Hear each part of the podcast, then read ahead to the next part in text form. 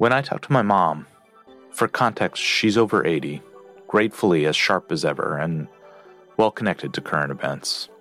I might even say more connected than is healthy. We often talk about what's happening in the world. The other day, she said, in a kidding, sort of sarcastic way, things aren't looking so great. And after we covered some ground on current events, she said something that stuck with me. When you hear about the AI, she said, it's never very positive. It wasn't what she said so much as how she said it. She said, the AI. The definite article, the, was caught in the spiderweb of my curiosity. Mind you, this is consistent, somewhat colloquial for her. She grew up at a time in a place where that definite article is commonly added. The butcher, the tailor, very specific ways she would refer to the places we might need to run to in the course of the afternoon. The pharmacist has become the CVS. She'll call and ask, Can you stop at the CVS, but never just CVS? What's my point? No, right. The AI. Artificial intelligence to her is a thing, which makes sense. The output of AI could be talked about as the AI. She's never used AI or thought much about it beyond what's relayed to her over the news, and so I'm not sure why she would see it any other way like as a process, for example. If she was hearing it as a process or a discipline like medicine, I think it would open her perspective about the spectrum of possibility. That's the point of some recent episodes I've been recording, opening up ideas about the possibility. To my mom, after this episode, let me know what you think about dropping the definite article.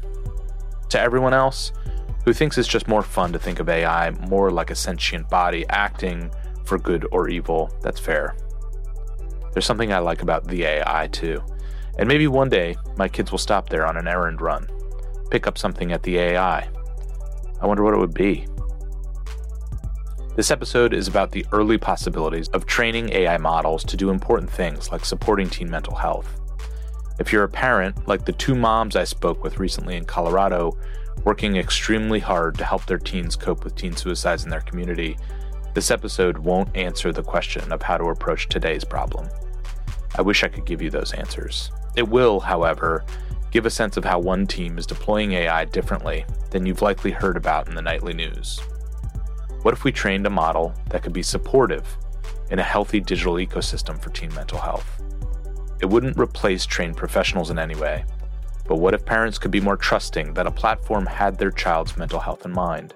What if you train the model to block out toxicity that we fear as parents of young people on the internet? Blue Fever is a high trust community diary where authentic self expression unlocks peer support and resources for well being. They're a new type of social well being platform for young people that provides a bridge between their mental health and wellness needs and the resources that can best support them.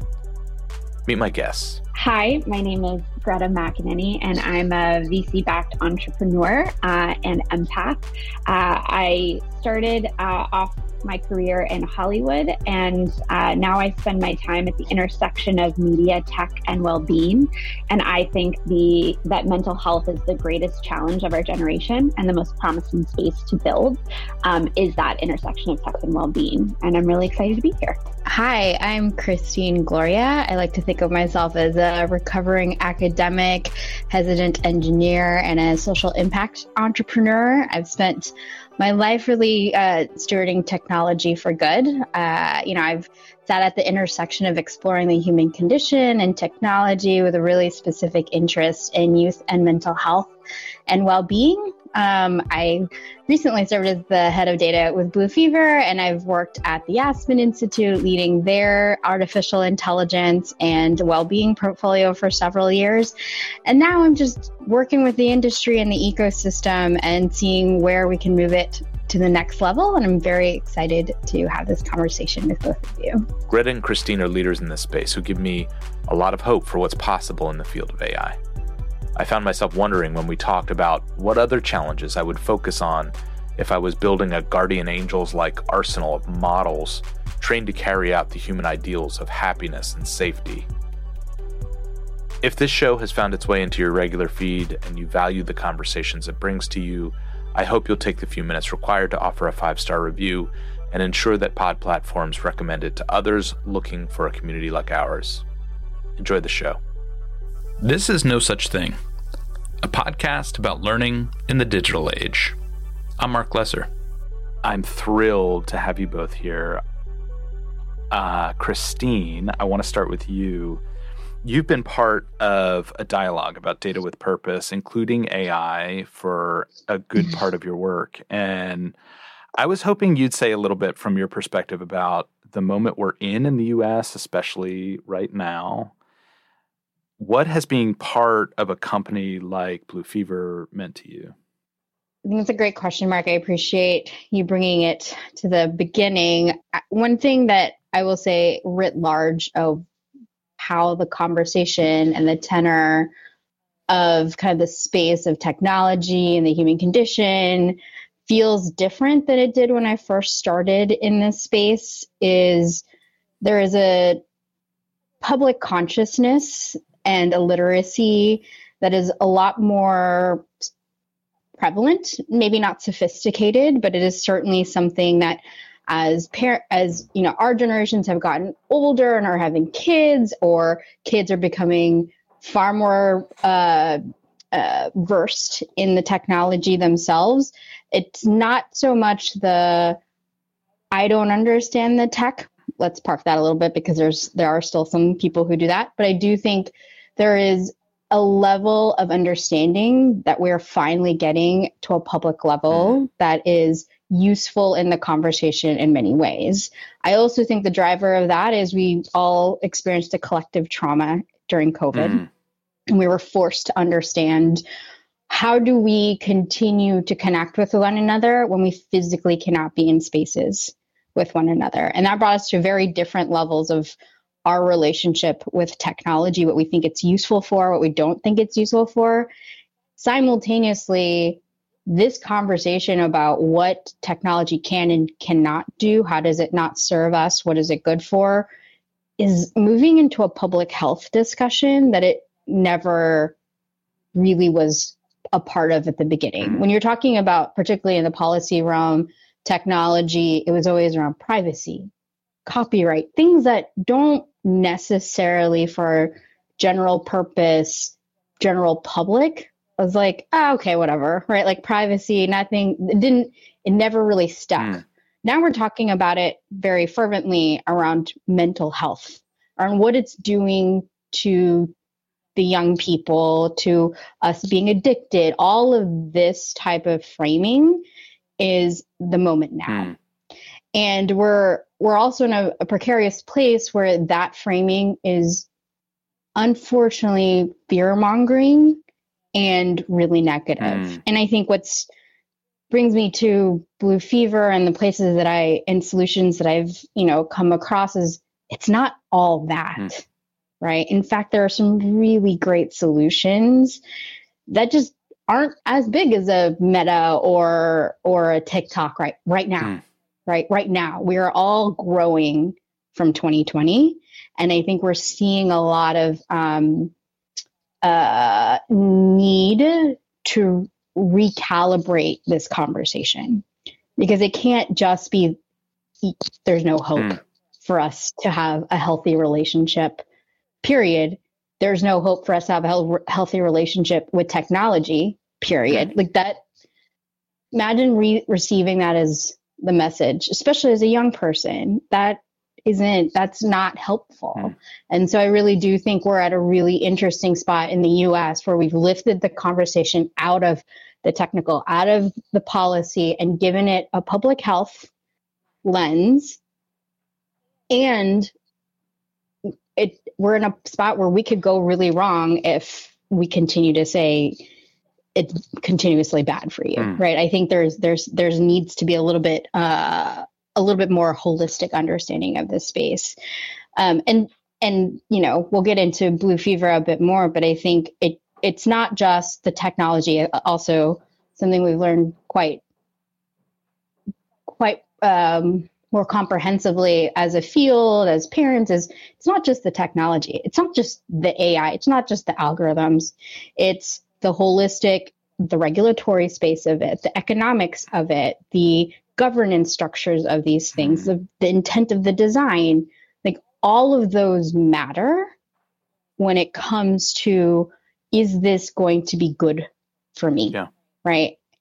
Um, and so I'll I'll just say that Blue Fever, the reason I loved working there, the reason that it drew me to work there is because that flows from every angle of the company, not just the design. It's a business question, it is a culture question, it is a tech question. Like a- everything comes down to that orientation of health, positivity, like, can we get this right for the future, right? So I do think that's necessary when you think about all the different types of potential technologies you could be interacting with um, in the future. And we're getting better about that. We're getting better about making asking that question and being making that an assessment for for your choice in in what you do with a tech yeah. piece.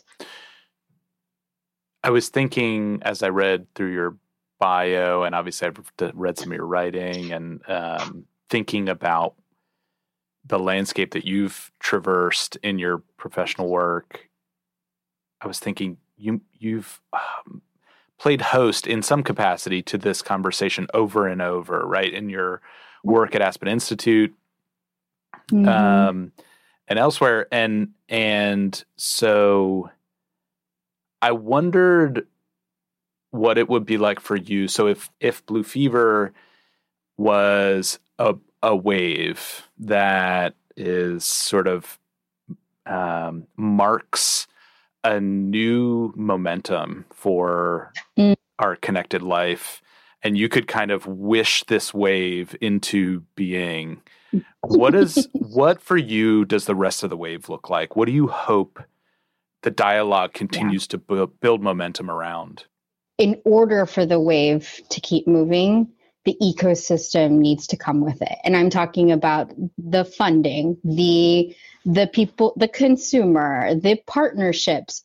all the policy. Like again, I think it's disingenuous to try to think of this in individual parts that aren't actually part of the bigger picture right and so if we if what we're striving for is a healthier world where people thrive, whether that's in their digital s- sense or just writ large. All those elements have to come into play with it. And this wave includes all of those people, right? That's, I don't think it can just be tech driven. Mm right? It's because that's a solution out there does not mean that Wave just runs with the tech solution.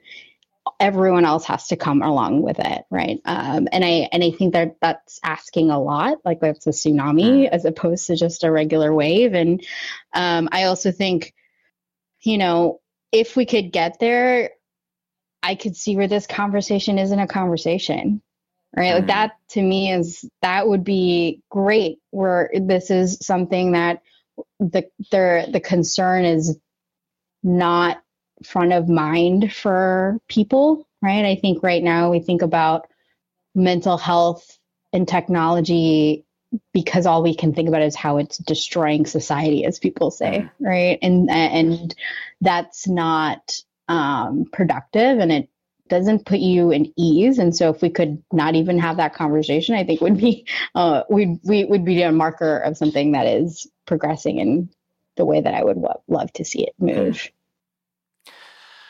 So Greta, tell me about the origin story for Blue Fever and uh, a little bit about how it's how it draws lines to some of what you've been seeing in the reality and data around mental health and young people?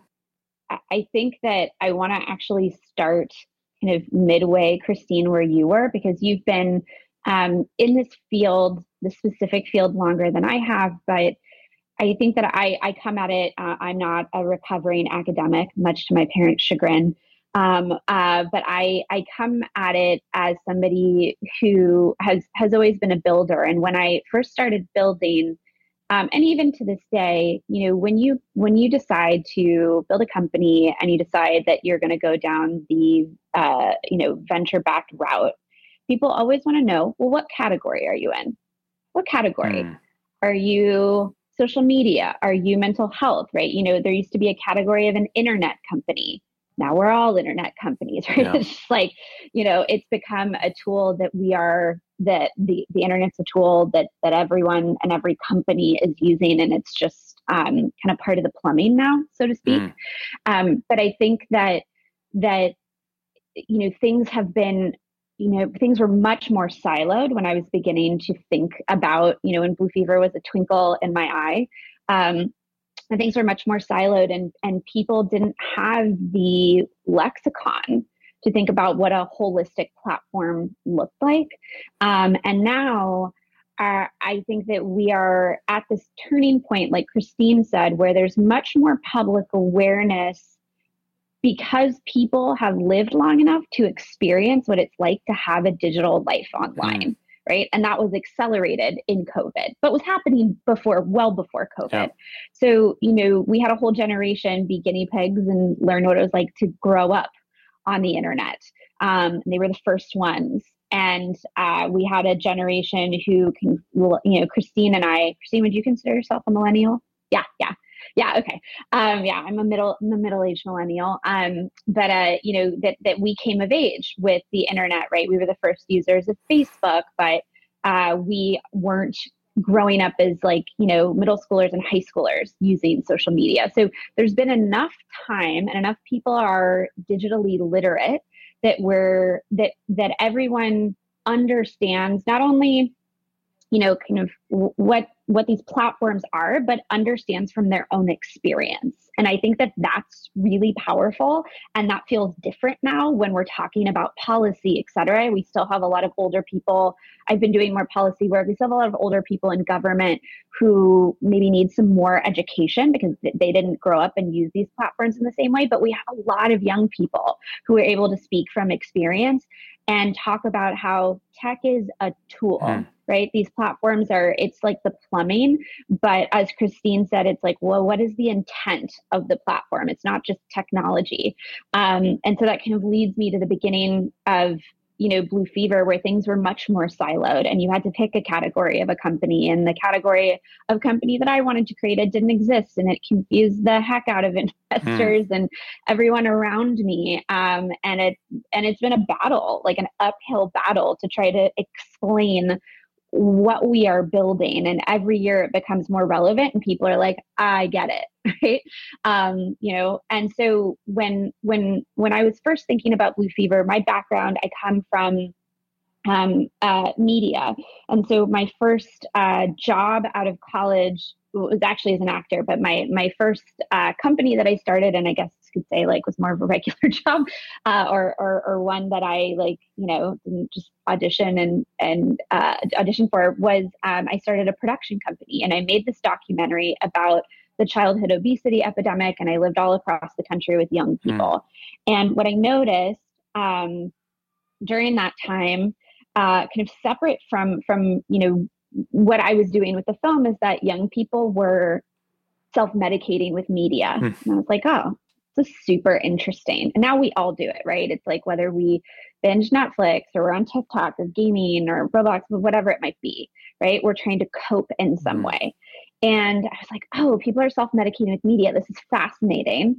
And it was this spark that I, I later, art- in the moment, I was just like, I was kind of like mulling around my brain, but I've later been able to articulate it as like, okay, at the time, I saw that behavior with users. Then I saw that these massive companies that were considered technology companies like Facebook um, were becoming media companies, right? They launched Facebook Watch in 2016, right around the time that I was, you know, working on this um, uh, documentary. And uh, and then you know netflix was a media company but they had tech and suddenly they were a tech company. And it was like wait a mm. minute are you a media company or are you a tech company? And i was like no you're actually both right? And that for me was this like tipping point of like oh okay so tech will make media scalable media will make tech relevant, right? It's like the point of the platform. Um, and then it will impact our well being. So you kind of have this like triangle hmm. here. And and I was like, that's where I want to work. That's where I want to spend my life's work is like is is in that space and then um, you know i've i've always been obsessed with this with this like age demographic of teenagers and emerging adults um, uh, and and so that was really like my I, I say that because that was like the beginning of me starting to think about a company like Blue Fever. Um, but I was in the media world. So initially, like Blue Fever um, was, you know, we, my, my co founder and I saw that, okay, there young people are watching media, they're self medicating, they're using it to feel a certain way. But what if we took a bunch of media from the internet and we tagged it by mood and emotion? um, what would happen if we did that? And then we're like, well, what if we sold that content or licensed that content rather to the Hollywood studios, like who didn't understand digital? Um, and we actually helped these content creators and filmmakers um, make money. Mm. And so we started off by doing that and saw that Hollywood was super, super slow. And then we were like, okay, well, what if we just launch our own platform? And it was back at the time where everyone um, uh, thought they could launch their own subscription video on demand platform. Mm-hmm. I mean, you could launch it, but could you sustain it? Was the was the question. And um, you know, we are like, well, what if we built this like Netflix for millennial women that that the content was curated by mood and emotion, so when you watched it, it like helped you through these life moments. Mm. Um, and so we just put up this really um, uh, shitty Squarespace site where we embedded YouTube videos, like really janky. Um, and we were like, we're building Netflix for millennial women. And we, you know, got um, a couple early stage investors on board and we got into Techstars, um, Los Angeles. Was, we were part of their first class. And then when we were, when we were there, we started experimenting with different marketing channels and text message was one of the marketing channels. And, um, and we sent out like text messages and emails that were like hey like are you feeling stressed? Like check out this video by so and so or are you having relationship problems? Whatever. And and what we didn't expect is that people started texting us back. And we were like what mm and they were like, "Oh my god, how'd you know? How did you know I felt that way? How'd you know I was going through this? Mm. Like this is incredible." And um, and the reason that we and we didn't know, right, specifically, but but but you know, our our uh, emotions are specific but not unique. Mm. So the reason you know you might be feeling stress, Mark, is different from me, um, but we both experience stress sometimes. Um, so so we were like, okay, well, what if we just write back? And we started writing back. Yeah and then we grew to 10,000 users and 20,000 and, and suddenly it was like wait a minute we can't manually text message people. We need to build some kind of uh, a chat bot um, and oh by the way our audience is not millennial women anymore it's gen z mm. um, and millennial women want nothing to do with this text message platform um, and yeah, now you have a whole different demographic and this weird product that is growing, but you don't really actually like no investor can super understand mm. what it is. And one of my investors, I I remember I was pitching this uh, small angel. I think he put in like ten thousand dollars, like tiny tiny angel, and he um, was talking to him. And I, the biggest breakthrough when I was talking to him, he's like, you know, I find that he like really good consumer products almost feel like a toy when you're first using them. Mm. This kind mm. of feels like this like fun toy. And he was like, you know, like, can you talk to me a bit more about like you've developed this like persona of this persona behind the um that's like chatting back. And he was like, Where's that from? And I I just kind of blurted out and was like, Oh, like I think it's kind of like a big sibling because growing up, like I always wanted a, a big sister, like this magical big sister who could guide me mm. and mentor mm. me and understand me and would like totally get who I was and I feel connected to, right? And instead, I had a complicated relationship with my mom and then an older brother who had special needs and couldn't, you know, couldn't couldn't be that. And so I was really like left to my own devices, as many young people are, to try to figure it out on my own. And my mental health stuff and and and just life stuff and so i was like i think this is just this like big sibling guide right and i said that and i was like oh my god like that's what we've created but like what does that mean like what does that turn into mm. um and i can talk more about that but like that was really the beginning of how um blue fever got started was just you know seeing that couple people felt super heard and seen. Um, and we went, okay, let's respond to them and let's like manually text message with like 30,000 young people until we figure out how tech can be, you know, create more infrastructure for us to, you know, really build this into a product and a company. Mm. Tell me, jumping jumping ahead, tell me where Blue Fever, the title comes from. Yeah, yeah, I get that question a lot because we're not like the typical like .ly or you know what I mean for like tech companies. Um, Blue we Feverly about that. Blue Feverly, Bluely. Um, fever has not worked out fantastically since COVID or during COVID. Mm. We were like, oh, that's not good with um searches and stuff. But and then the color blue with depression, um, the people are like, oh, you're not for depression. It's like, well, not exactly.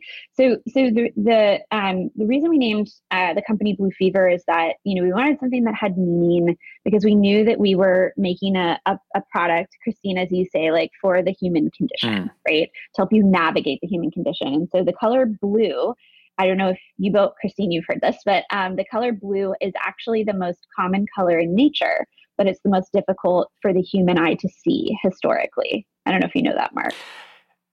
What's crazy about uh-huh. that fact is that I do know that only because about three days ago, my 14 year old said, Do you know blue is the most common color in nature? And I was like, I know, but that's cool. Whoa. Wow. That's the only reason I know that's that. I didn't know the part about it being hard to see, though. Yeah, so we have um, a limited number of like cones in our eyes that see color, and so blue is really challenging for us to see. I don't know if you remember the internet fiasco. It seems like yesterday to me, but apparently this was like 15 years ago now or something. With is the dress blue or black? Is it mm, white and gold? Oh my god! Yes right? Right? Like old school internet. And um and everyone was up in arms and that's because people have issues seeing the color blue. So so blue so blue you know wasn't it was the last dye made in ancient egypt. Um it wasn't like so for so long the color blue existed but people couldn't see the color mm. blue. And we thought that you know with our initial audience focus on females um and on young women it was it was similar. Like women and young women have been around um forever, but really they, they haven't been seen and their needs haven't um, really been acknowledged. So we wanted um, young women to be seen like the color blue now and spread like a fever. So that's where the name came from. And that's beautiful. Yeah, I love that. Now, thank you. Yeah. And now it's, it's, um, you know, we we have an audience that's not just female so i like to think of it i mean the color blue relates to so much of things that are you know, in plain sight but not acknowledged. And I think mental health has been mm. one of those things, like our our truest identities and our mental health, right? And being a, a female, right, is you know part of an intersectional identity, and it's just those things haven't been able, uh, you know, they they haven't gotten as much acknowledgement or support as they've needed, and so now we think that those things need to come to the surface, mm. like the color blue so it kind of can, can work and transform. Um, but it's a it's a deeper deep cut there. I love that. Um, so tell me before we get too too into um, the many different roads this group could could talk about i wonder if if you two could tag team a little bit and tell me about the user experience right? So um it, you know I've I've heard you narrate the story a little bit. I'm sure it's it's evolved to some degree. Tell me about one or two users that would come into the platform. What are the circumstances? What's it feel like? Who's involved? Um, how does it work? Let's start with um, you know, we'll take an average user who's around uh, like 14, 15 years old. They're in high school um, typically, you know, they're uh, going through a period of some kind of uh, uh, transition. Um, so, so let's say this person, you know, already, or actually, let's let's start by saying this person hasn't heard of blue fever before, um, and they are, um, you know, uh, on social media, right, and and see something about blue fever, hear about it from a friend, and typically, what triggers people to um, download the app is that they see that like this is a space um, for you to come and the kids use the word vent. Um, it's a very loaded word. The word vent and the word friends. I'm sure Christine and I could talk about a lot like hours of like what the many meanings of that is Mm. um of those two words are but like they they want a space where they can come and essentially like unload their inner thoughts um, where it's safe and there's not going to be judgment. And so you have a young person who sees that and is like, yeah, like so much is going on with me. I'm, you know, um, trying out for the soccer team and I'm at this new school and like, you know, my uh, older brother's having a lot of issues and my parents are ignoring me and like all, you know, all this stuff going on that they don't know where else to put it on the internet um, because they understand, they're very savvy, right? That you know, certain platforms are for certain things. Like Twitter is a shouting platform, Instagram's a bragging platform, TikTok, the jury's still out. There's a lot of like education that Hmm. happens there, but also a lot of you know bragging and just kind of like silly entertainment. But they they know that on those platforms you can't really come and put things that are more vulnerable. So they're like, okay, like let me check this out. And so they download the app. Um, and then they open it up and the uh, we i'm sure we we're actually adjusting on some onboarding stuff now but somebody comes in and um, you know kind of creates a login and then they're prompted to fill out um, to actually look at pages of other users. So what we try to do is like when you come into like if you think about it in like a physical space it's like when you walk into a room and you look around and you see everybody else like well what are they doing? Like what's the tone of this room? Like how should i behave right? Is it really professional? Is it rowdy? Mm. like what what is the tone? And so we we have people look at other people's content that has been created in blue fever. And so we give them a sense of like here's what people talk about here. Here's the kind of language they use. Here's the kind of things that you can talk about. Oh and if you click on these pages you'll see that like you're not getting canceled like right? Like if you share something or you're not getting outed um, you're actually getting supported Mhm. or you're finding people who can relate to you. And that really i think sets the tone. Like i've always said blue fever is not a, a, a, a product uh, brand we're an experience brand. Like a product is like oh here's a shoe. Everyone knows what a shoe is but maybe the shoe is like you know crazy nike whatever right? But like blue fever is an experience. Mm. like i can't you have to really experience it and come in and um, based off of like your interests that you pick i forgot to mention this like interests like different kind of parts of your sub identity we will start to show you content of other people. And then we'll prompt you to say hey like maybe you should fill out your profile. And we have this really you know uh, this profile that is has multidimensional data and christine can talk more about the stack of data but multidimensional data that allows you to bring all parts of yourself to blue fever. Mm. and that's what like that's like some of the most amazing feedback that we've gotten is like i can bring every single part here. I don't have to edit it. I don't have to you know um, i don't have to be concerned that it's not okay to bring that part here. And so at the top of the profile we'll have identity tags and those are things that don't change as much. I mean sometimes like sexual orientation right might change pronouns but it's things like i'm the middle child or i'm an aries Mm. or i'm you know um, a high school graduate what whatnot.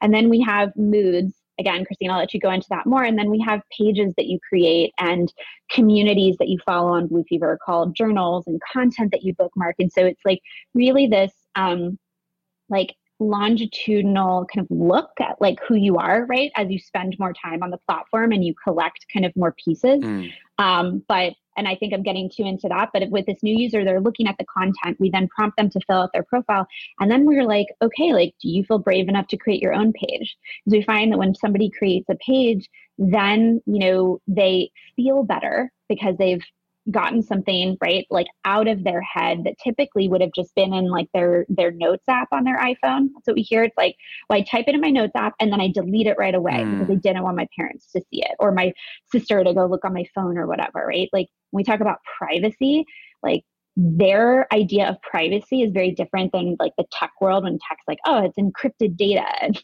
our users are just like, man, I don't want my older sister to see a page I wrote, Hmm. right? About like me exploring my sexuality. It's just why, you know, like what they're thinking about, the, the different angles of safety and privacy are different. And so, you know, we encourage them to create a page. And once they create that page, they feel better. And then they get some kind of response from um, from uh, the community. But also, what happens is they have this um, blue is a part of the experience, and blue is um, you know really this uh, guide throughout the app. And I was just actually doing a, a yeah, it's, it's really this like guide throughout the app that um, somebody recently described to me as like your ride along on Blue Fever. It just can like Blue can ride along in all these different experiences and help you like, you know, kind of be like, oh, like, you know, so and so created this page. Hmm. Like, do you hmm. want to, it might, you might resonate with you, check it out. Or like, so and so responded to you. Like, why don't you, you know, like take a look at it. So Blue is kind of contextualizing everything. And then more recently, we launched um, a chat with Blue. Um, and again, Christine and I can go into that, but we're seeing that people are coming into the chat with Blue and then we're like bringing them back to the community experience. So it's like this, you know, place for you to, this users getting the benefit of like expressing themselves, seeing other people express themselves, which makes them feel less alone um, and and like supported. And so you have like other real people. And then you have this like ai guide who is like this best friend or big sibling who's looking out with you and kind of pointing you in the direction of different things that might be relevant um, to your journey mm. right? But keeping like you're the center focal point. And once you express then you know you can access the community better and you can access like and blue can support you better and so their first experience is probably looking at content, filling out their profile, creating a first page, and then sitting there going like, oh my gosh, nobody judged me. Like nobody, there wasn't retaliation. And like, what other parts do I then want to explore? And kind of blue can point you in that direction. Christine, can we talk about the dimensions of data? Yeah, absolutely. And this is something that, you know, at my time there was really hard to pin down. Like it's really hard to pin down because I think we're so conditioned to think about data as a quantity, right? Like how much data do you have? And what we've, if you're deep in language models or you're deep in linguistics or, you know, you're trained in that, and I'm trained as a cognitive scientist, so I think about knowledge a lot, you realize that it, to flatten it into this idea of just quantity and scale mm. of data means you lose a lot of context. Mm. And what was both fascinating but arguably frustrating about some of the blue fever data is one, you know, it's the tenor and the intentional structure of it being private and safe means the type of data that you're getting is not actually typical data. You're not you know, a lot of in like uh in in NLP speak. It's not structured the way NLP would normally be, right? And so a lot of the content we were seeing is like stream of thought, stream of thought, just people just literally putting everything. There is no, there are no markers for punctuation. Things are, you know, there it, there are different um, expressions that are not captured in modeled language, right? And so I call it multidimensional because there is a quality to the data that is authentic mm. to that person's language, which hasn't been flattened by some modeling that we've done on top of that language to just say, oh, this is the distance between this word to this word, which is what we use mm.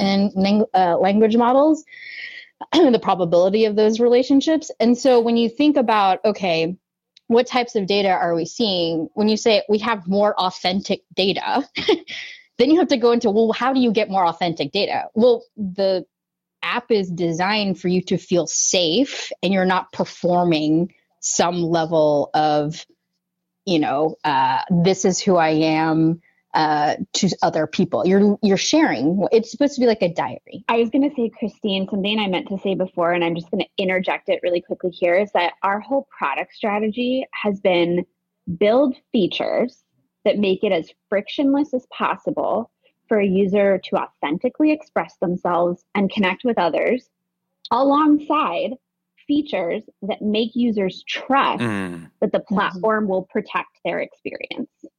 Right. And so that is where you get that is how you get that authentic data, right? Is like, right.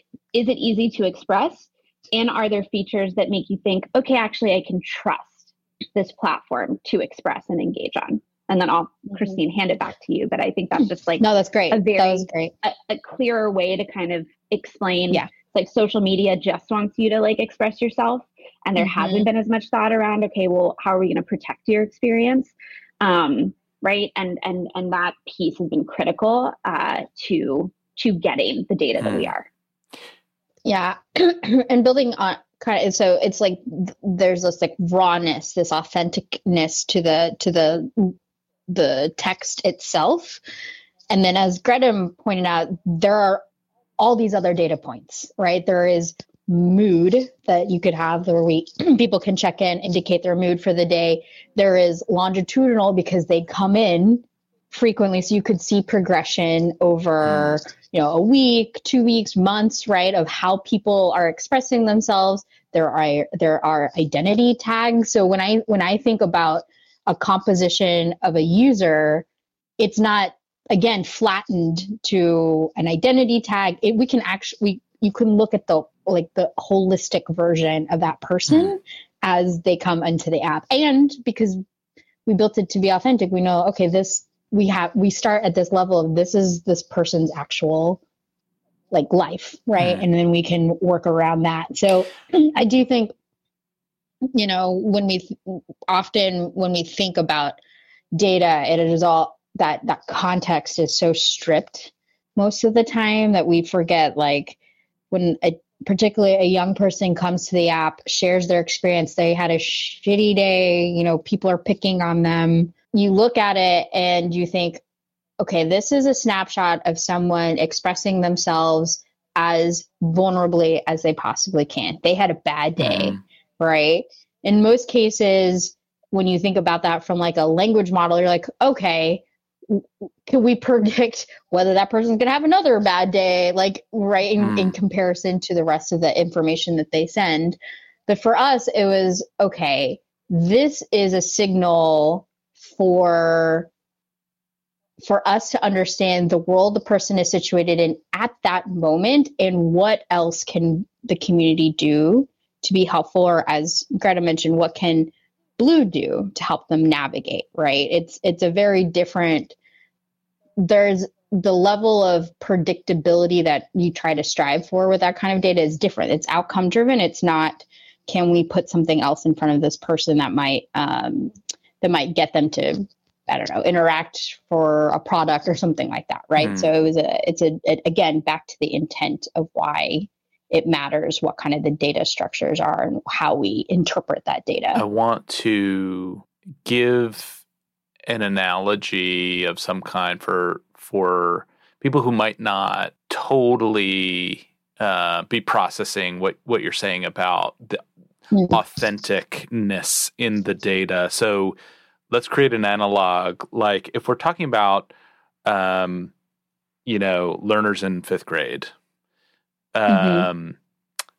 and somebody, you know, uh, somebody who's doing research in fifth grade is like, um, I want to create authenticity in the data of individual learners and not flatten the right. data the way that you're describing. What what would that look like? What would they do to bring in authenticity? Yeah, I mean, I think one way to think about it is don't have a teacher in there. It's almost like that white coat, the lab, white coat lab syndrome, mm-hmm. right? Like you code switch, you change how you answer to something based on the context around you, mm-hmm. right? And so, you know, for this app, given the intention of what that space, the online space is, is you know for you to share what is on your mind at that time without judgment is very different than if you are a, a you know a fifth grader who has to share something to a teacher there's a power there's an implicit power dyma- dynamic there that you automatically have to reorient mm. how you express yourself based in that context of you know having yeah. someone else in the room with you right I'd also add to that, Christine, and say, you know, um, Mark, I believe your question was how do you bring authenticity to that data? Mm-hmm. And I think the answer is relationship.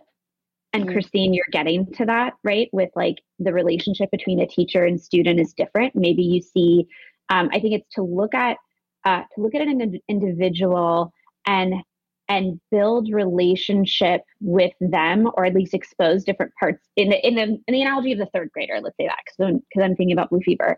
If you're going to understand if you're going to get authentic data from that third grader um, you know they might have a more high trust relationship with their best friend in the class mm-hmm. than they might with the teacher. And so you know interviewing them and their best friend, right, might be a better way to get more authentic data. Um, mm-hmm. But you might also see a different part of that fifth grader if you interview that kid with that teacher there, mm-hmm. right? But it, I think it depends on like the trust. Getting authenticity is it can be helped by getting to vulnerability, and you don't get to vulnerability unless you have trust. Mm.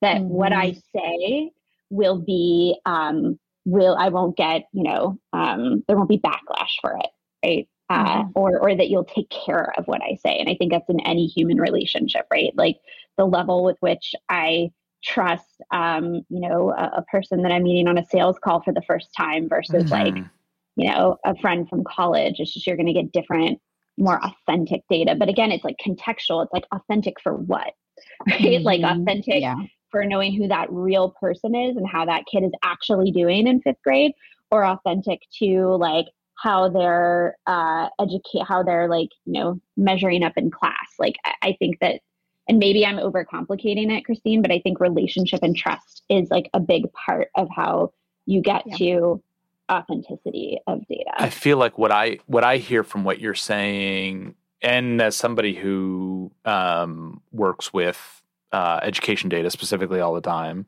Um, I feel like oftentimes what we do with data is we create sort of um, a doorway through which an object comes where we, you know, like we pull a question, you know, maybe it's a questionnaire, we pull like a certain two dimensions of data. Here's here's where I mm-hmm. am. Here's mm-hmm. and then we pull something in the middle and something at the end and ultimately sort of flattened by the fact that it's flattened by the system that you're collecting it with. Mm-hmm. It's flattened by the institutional structure. Mm-hmm. Um, but this, for uh, I love this trend. I uh, this is a weird thing to think about a lot, but but like I think about teenage fashion right now a lot, which mm-hmm. because I have one in the house, and um, like I find it fascinating we would have been mortified to go to school in to slippers, slippers too. and pajamas. That's like a big thing yeah. here, right? Um, but kids are in slippers and pajamas, and um, you know, so so what I hear you saying is we don't want to flatten it down to the dimensions of the institutions or the system, and we want to accept the slippers and pajamas and and other factors the you know uh, kid who you know is wearing a hood that day because like they couldn't get a warm shower or mm-hmm. um or is like ha- what they have in their headphones happens to be like super blue music because they're just feeling a certain way like what you're striving for and it's not to say that like the model is perfect right you figured this all out but what you're striving for is something that's as well rounded in the data as the user. Does that sound close? Yeah. That sounds that sounds good. I, I also I think a part of that is the full expression of a user. Mm. I think what often is you infer a lot about a user based on things right. that are uh, stereotypical about mm. a hmm. youth or whatever, right? And I and I think where we say is you are in a safe place to be yourself. Mm. And what you tell us, we believe is your full expression, mm. which is very different from, I think, how we've the first run of technology. It's almost like, you know, we're going to give your data, but we're going to interpret back to you what we think you are. Mm right and i think that well, that's very that different you right yeah. like and then it's yeah. like if tiktok types me as a depressed teenager mm. i actually was, was doing this presentation um, for uh, senate members with david jay who used to be the um, chief mobilization officer at uh, center for humane technology and he brought this video and it was showing how a young person goes on the tiktok and how tiktok um, shows certain videos Yeah. and then you know say that person's having a bad day shows shows these depression videos the person watches it and then suddenly you're in this loop Mhm. right where the content you're being shown like you said christina is just reflected back to you and then if you do if you are prone to depression or having depression issues it makes it Yep. worse right so we try to yeah i, I like what you said mark of, of like can we make the data as well rounded as the person and then based on that can we not just reflect back to you what's happening reflection is important but can we also say well, where do you want to go from Yeah. here right where do you want to who do you want to be and that's about and that's like what you know gets me really excited is like can this be a platform for human transformation Yeah. and identity development. Like that is far more interesting than put me in a, you know, type me with a couple, you know, tags and then I live in that Yeah. world.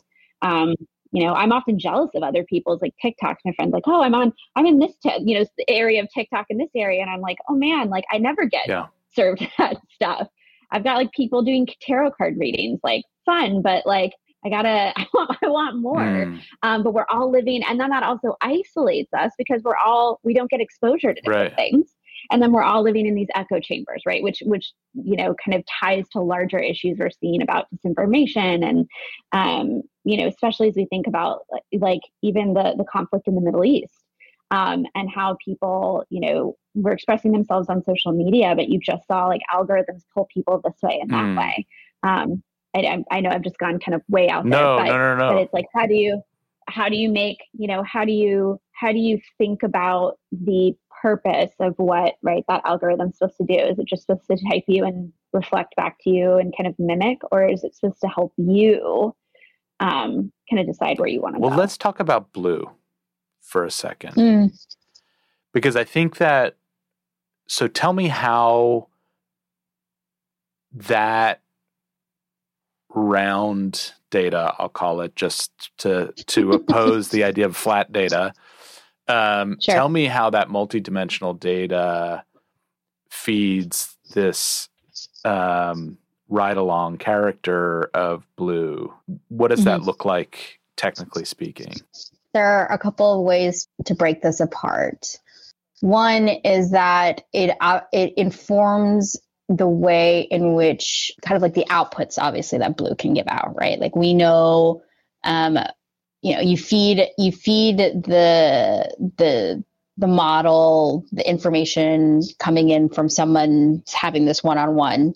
That's pretty straightforward. You just that's the ins and out of of uh, the conversation. I think where it becomes fascinating is that in understanding writ large the community of blue fever and how to maintain that trust and to maintain the authenticity blue has to change in the the design and the persona as a chatbot is actually where it's Hmm. like where that data is really important like uh, that synthesis and our understanding of how to maintain that has to be translated into how blue then is interacting with users and i think one thing one one learning we had very early was you know Hmm. the way chatbots and particularly like ChatGPT or anything um, on kind of like the infrastructure side is created is it, it is a search and answer, right? Like you go into Chat GPT because you want an answer to something, so it will give you something back.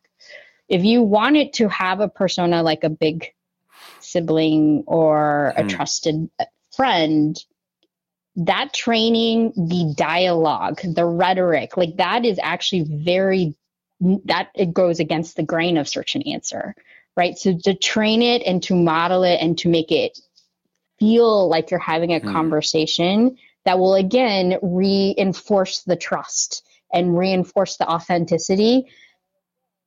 You kind of have to break things. Is what I used to Hmm. tell Greta. I was like, we need to break how how uh, ChatGPT works in order for this to actually be useful. Also, because you you know young people can sniff it out. Really, they're like, this is a this is a crappy bot. Like, I don't want to have that conversation. Um, and Mhm. so we really, I think all Yeah. it's not just data for the data itself, it's all that synthesis we learn from it. It's understanding that we want to maintain trust and authenticity. So how does that then change the technical like infrastructure of blue, right? So it wasn't just like, can you ingest this data, spit it out in a way that's helpful? It's uh, not what is said, as Greta usually says, it's how it's said, which is very different from um, what we had, what I thought intention uh, at, at the Mhm. very beginning, how to build the the the bot. Tell me if this is this is too uh, bridge too far. I guess is the right expression. I feel like in the study I've done, which is still pretty shallow, of uh, Blue Fever, it feels like Blue as a character is i if it were possible, and I don't want to get too far ahead of ourselves, but like, but if it were possible to start a practice where we train models the way that we train people to be Mm. considerate of the human condition. So, social workers, for example, that's what it feels in part like you're doing with the model in Blue Fever. Does that feel right? I think that would, I think there is a little bit of that. I, I say it with hesitancy because I think we're all also very aware of Yes. an ethical line that we could be Of course. crossing, Of course. right? And so I feel like we want to get it to where you have, you feel the comfort and the ability to be vulnerable and to maintain the trust. You never want the user to think that it's a real other human, right? I, I, I, Sure. I I think that is like, that is a very fine line to come up against Sure. are you trying to make it you know like a social worker actually the answer is no right. but there right. are maybe characteristics In the same way that, of that, um, that- maybe yeah. a sitter, like a babysitter, um, could model the way a sibling could, could sort of like nurture the Mhm. way that a or sibling a could. parent Yeah. or a parent right Sure. like a Yeah. babysitter's not a replacement for a parent but Right. they're the temporary Yeah. parent right for the night or Yeah. the day Yeah. right yeah um, mark i was Yeah. just going to add to that when you were like you know do you want it's like in the future it's like do you want blue fever to or do you want blue to like replace humans like i think the answer is like that's impossible like Hmm. blue can never replace a human um, but i think blue can be a stopgap right for for support and especially low acuity support uh, when we're having the conversation around mental health um, I, I we are not building a therapy bot or a social worker right? I know there are other companies out there that are doing that and they're getting certified. Um, but we don't you know we're not on a mission to replace humans with ai we're we're on a mission to say like we think that um, we know that young people want technology to be more reciprocal. Mhm. they want a more they want a deeper relationship uh, with technology and they expect it quite frankly and so how do we meet them where they are and create that reciprocal relationship uh, while also acknowledging that i mean it's it, there is there's a reason why we have a community part of blue fever because if people just wanted to interact with an ai Yeah. we would have kept our, our SMS platform. But we saw very clearly that people were like, hey, can my friend come in this SMS chat with Blue? Like, hey, can my sister? Like, people, they want human connection. There's something really important. And we've been in user interviews recently asking, like, well, like, what would you talk to Blue about versus like, what would Hmm. you want a human's feedback on? And a lot of, um, a lot of what, you know, Blue offers is Blue offers, you know, who's available 24 7, right? Like Blue never sleeps. So if you really need somebody to just like vent to, talk Mhm. to, get advice from, Blue's around. Blue also will not judge. So if you're trying to kind of test something out, right, or you're, you know, you want it to say it maybe not to a real human first, Blue can be that Mhm. quote unquote person, even though they know Blue's an AI. Um, and also, Blue sometimes knows more than your friends do. So if you're thinking through something, right, um, you know, Blue is that kind of big sibling that has more information, um, more collective wisdom, if you will. Um, and and that's really helpful. But it Blue is not, you know, our users say like, no, there's certain things I want to ask the community because Blue doesn't have the experience of being a, a, human and so sometimes i really i need to know what other humans are going through mm-hmm. and i need mm-hmm. to know their their thoughts but if it's a little bit more practical um, or they or they're really afraid of judgment blue's like a great in between yeah and i'll just clarify that my what i was implying was not that you're training um a model to be to replace a human. It was more okay. so I, I admire when and there are very few that I've had exposure to companies that are thinking about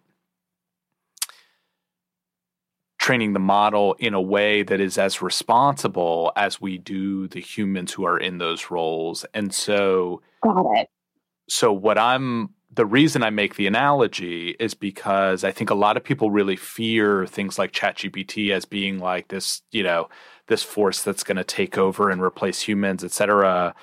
Um, mm. But as an alternative, I think if people are thinking about services, places that will be as responsible as the team at Blue Fever about training models that actually um, help fill gaps, very needed um, gaps. There are not enough social workers. There are not enough intake, uh, you know, therapists, folks. They're unfillable gaps. Right. Unfillable and, gaps.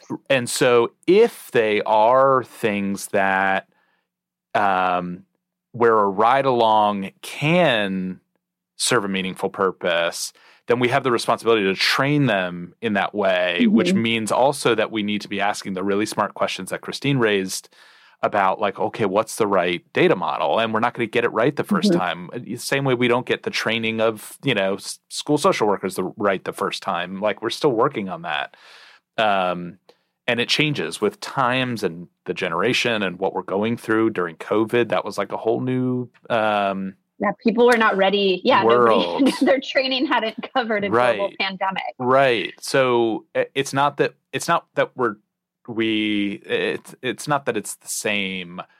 It's more so to help us um, leverage this model in Blue Fever that I think is a model in lots of ways, um, including the an alternate to a lot of people's reality that like um, that AI, you know, these large language models are just going to be these like big kind of like clunky uh, replacements for search that are like kind of you know middling accuracy and um, when in fact this is like the tip of the iceberg and we can start to really nurture some of these models in ways that feel very needed and and human you know just just gaps in um, how we're evolving as humans that we haven't been able to meet with other humans. You know what i mean mm-hmm. does that yeah sense? because there's yeah absolutely and i think that uh, you hit the nail on the head there is that's what we're trying to do is like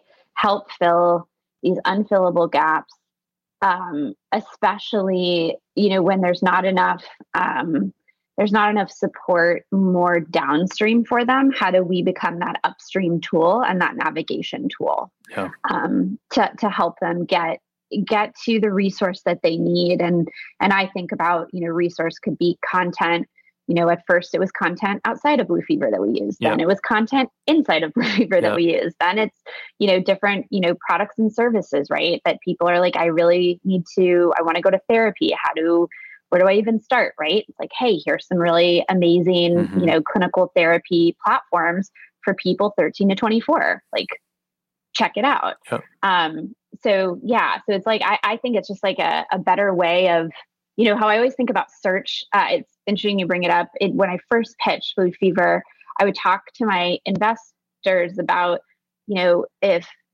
you know, uh, search gave us topical relevance, mm. which is like that data dump Christine was talking about, and social gave us social relevance. Really, what technology has to figure out next, which is really complicated and hard, is emotional relevance. Yeah. And that is not you know, that's not how a lot of these chatbots and LLMs are being set up. Right. You mentioned that the tech of Blue Fever blocks toxicity. Just mm-hmm. tell me a bit about that, and then I want to talk about um, just the very quickly before we go talk about um, guardians, families, uh, privacy. So, so tell me, tell me about that. How does it block toxicity currently? Yes, yes. So, um, I think we should be very careful. I should be more careful with my words of um, block. I don't think any platform can ever say they fully, fully, fully block toxicity. Mm-hmm. There is always some toxicity that can can creep in. Um, and also, what is considered, you know, maybe triggering to one person isn't necessarily sure. triggering to another. And I put triggering toxicity, I think of as like this umbrella of things, right? right? From really egregious to something that, that that is maybe just kind of more personally triggering to me, but maybe not to other people. And the way that we approach that um, is uh, twofold. We think about, you know, when we were designing the app, well, let's go back to text, message, text message. We didn't really have to think about toxicity too too much with text message because we controlled Blue. And then it was a one on one combo with Blue and a young person. So if the young person, you know, went off and started saying toxic things, nobody else was hurt or harmed by it. Mm. Right um, you know, we had to think about if a user told us something, right, that was concerning, that maybe they were in danger, but we never had to worry about other other people, right? And then when we when we built the app, we said, okay, we really need to think about intentional design, and we call our technology anti-toxic tech because it starts with the design of saying, all right, we we're a place that's focused on self-expression not performance because mm-hmm. performance can get really toxic quickly so for example in our the design of our content creator we don't have access to camera roll so we only have pre-vetted um, media, so gifs and stickers and colors, um, and you know we'll be adding audio and video, but it's all like under a rating system, mm. um, so that you're not like you're not getting random photos that are uploaded that right. could potentially be toxic. Another piece of our, another example of our intentional anti-toxic design is we don't have direct messaging on the app because yeah. that's where a lot of bad actors pop up and a lot of even things between two, you know, teens like can get really negative and toxic. Sure. So, so examples of like design, like safe design, intentional design, and then we have backend moderation, and the backend moderation is um, done you know the the user experience is that blue is popping up and and talking to a user but will you know our backend technology will identify you know phrases words um, that we have right on our our master list that is ever growing and and and um, and we have built this year built an ai model to to predict right like what are the next things that are going to come up um, but it will block certain content so if you say like i want to kill myself mm. like blue will not let that page be posted publicly right. and will say like here are crisis resources like here's our community guidelines and like I'll let you post it privately but I'm not going to let you post it right. publicly.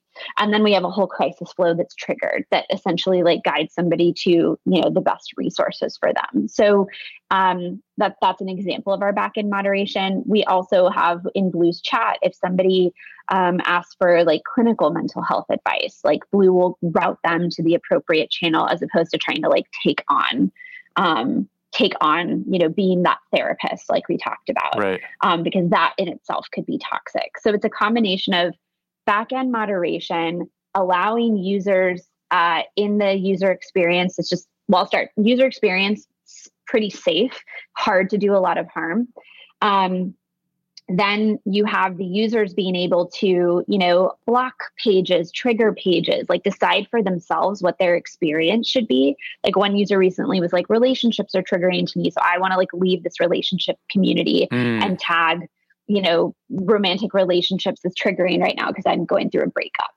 Um, and then you have the back end moderation and the different crisis flows et cetera. So it's like very multi-layered giving blue agency the users some agency. Um, and then, of course, we have like overall kind of like human moderators that will review things that get escalated. Yeah. So, the last thing I want to ask um, before we sign off for this conversation, because I really do hope to follow progress and and come back to this. I feel like there are quite a few pathways we we uh, I want to keep talking to you um, down in the future, and I hope you'll come back and do that. Um, I just wanted to ask, Yeah. as a, as a parent, like, uh, first of all, who who is Blue Fever for? So, can I, um, at what age can I send my kid or my kid's friends to Blue Fever? And then, is the expectation that if I let my kid know that it's a resource, um, parents never have a relationship to what they're doing there, or is there are there channels that you're building to help their help you know an individual bring in uh, family, or is it always really about um, the individual and and a private space? These are great, great questions. Some of them we are actively still thinking through very much so. Right now, um, you know, you have to be 13 years old to join Blue Fever. Sure. Um, and uh, we have focused on building trust with our end user right now, which is a young person. Um, so we have uh, focused on that experience. However, we've been making, you know, developing relationships with other organizations uh, uh, where parents who are thinking about, you know, media consumption, you know, education, et cetera, are. And we've been talking with them um, and trying to understand, like, what role should a parent play in Blue Fever if this is a sacred, trusted space? Like, you know, none of our, we haven't gotten any user Mm. requests to have parents be a part of this space. We have gotten a lot of customer service emails from parents saying, thank you so much for being there for my kid. You know, at one in the morning when she's dealing with something, she'll go on Blue Fever and talk about it. We've had teachers say, thank you. Like, I refer my students to Blue Fever because instead of texting me at 11 at night, right, they'll go on the app and they'll like feel like they can get support. So, Mm. we're getting feedback and gratitude but from from adults but we haven't quite figured out yet and something i'd love to talk to you more about is like well how do we how do we let you know how do we like bring adults into this because it is so important that um and some of our users are over 18 right so Mhm. they're it, it would just be for the 13 to 17 year Right. olds primarily unless somebody wanted to loop in a parent it's like well like how much information and what kind of information should we be sharing with a parent? Is it only if something is wrong, um, really wrong? Um, and then what are the lines there? Is it, um, you know, do we like give kind of like a heat map of all of our users on Blue Fever based on age and give that to parents to be like, yeah, this is what's really going on. So go here's a here's a guide of how to go have a conversation with your kid. You know, Yeah. are we doing kind of more facilitation? Like that's that's something we haven't figured out yet, Mark. Yeah. And we're we're trying to really think through that. Um, but our users keep on telling us, like, yeah, there's certain things I want my parents to know, certain things I don't want them to know, certain things I want to have a conversation Mhm. about. So we just try to start with the user and give them resources to Mm. um to to reach out to their parents. But um, I'm curious what you would want as a parent. Oh my gosh. I mean, it's something that I'm going to spend lots of time thinking about, but um, I feel like as a ride along, I feel like Blue has an interesting relationship to the parent. Um, Hmm. The same way when I get my kids' friends in the car, they'll whisper things that aren't a breach of my kids' privacy, but just things that in our relationship, you know, would be hard to bring up, you know, over a breakfast cereal or, you know what I mean, in the If course you of. were kind of this like adult driving the car, like kind of hearing it accidentally. yes. Got it. So, um, you know, that would have to be really carefully curated. And, uh, but I think that, um, you know, knowing, eh, like, Blue being able to say, hey, you know, your dad would be interested to know that you're in a relationship. You know, can I shoot him, a, you know, Hmm. shoot him a notification? Um, Hmm. And you can tell him whether you want to talk about it or not. Like, that would be awesome. And I would love, Yeah. like if he said no i'd be like great now i know i know he's not ready to talk about it um so this is a um this is a design activity that i would pay to come be involved with because it's so fun to me. This is this is a little a little bit about uh, what you to that. what drives me. um, this is so fun to think about because I really do. Uh, uh, let me end here by saying I'm so glad you're doing this work. And I am so glad that in the face of um, investors who don't know what category to put you into, a world that is like, wait, I thought you were in, you know, working in Hollywood and now you're doing this thing. I am so glad that um, there is a world of social creatives that are working on these problems and feel so adamantly about moving the ball forward that we're willing to to move through those sort of uh, const- constructed um, lines. And so I thank you for the work. I'm a huge fan of the problems uh, the the way you're approaching some of these problems, and I hope we can talk again and maybe work through some of these design questions. Yeah, we'll get some other parents included and and uh, talk through like what what would that even look like.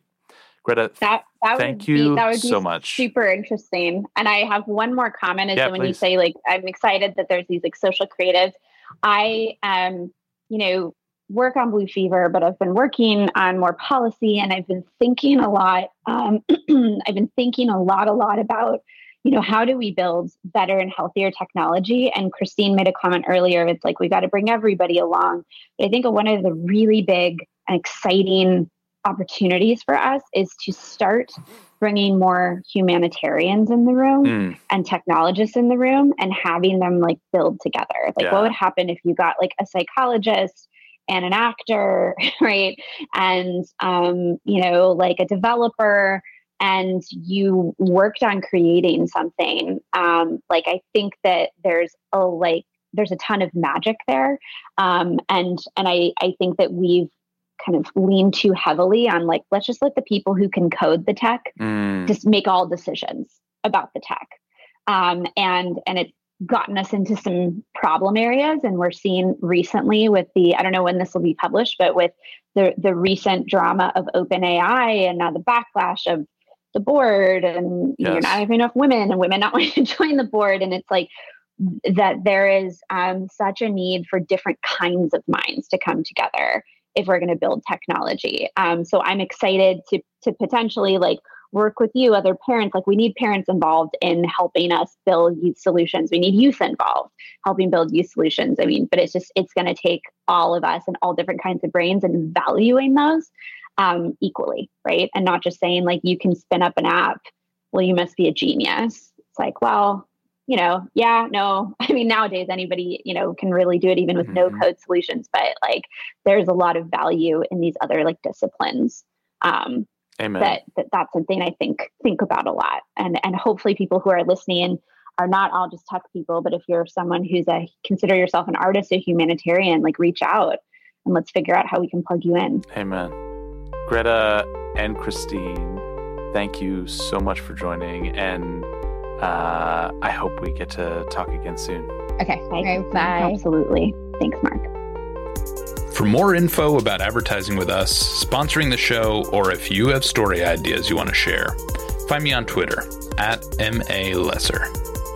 The tracks in this podcast were produced by Leroy Tindy, a guest in episode zero, alumni of two bomber nations, Ithaca and the Bronx, New York, and engineer of digital things and fresh beats. Find him on SoundCloud at Air Tindy Beats. No Such Thing is produced by me, Mark Lesser. A learner like you and our show notes can be found at nosuchthingpodcast.org.